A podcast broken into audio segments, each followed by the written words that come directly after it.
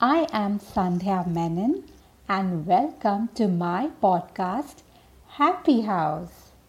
Today's story is about June and the cupcakes. I hope you like it. So let's get started. Once there was a very greedy girl named June. Her friend Alice invited her to a birthday party. At the party, there were lots of cupcakes kept on the table. June, being the greedy girl that she was, wanted to gobble up all the cupcakes. She began eating them. First, she ate one, then two, and finally, she finished 20 cupcakes. Whew.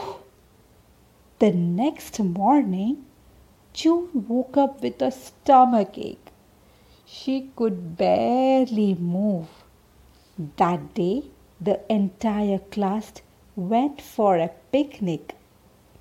June lay in the bed groaning with pain. She swore that she would stop being so greedy. Moral of the story is greed gets us nothing. So, this was the story about June and the yummy cupcakes from Moral Stories collection.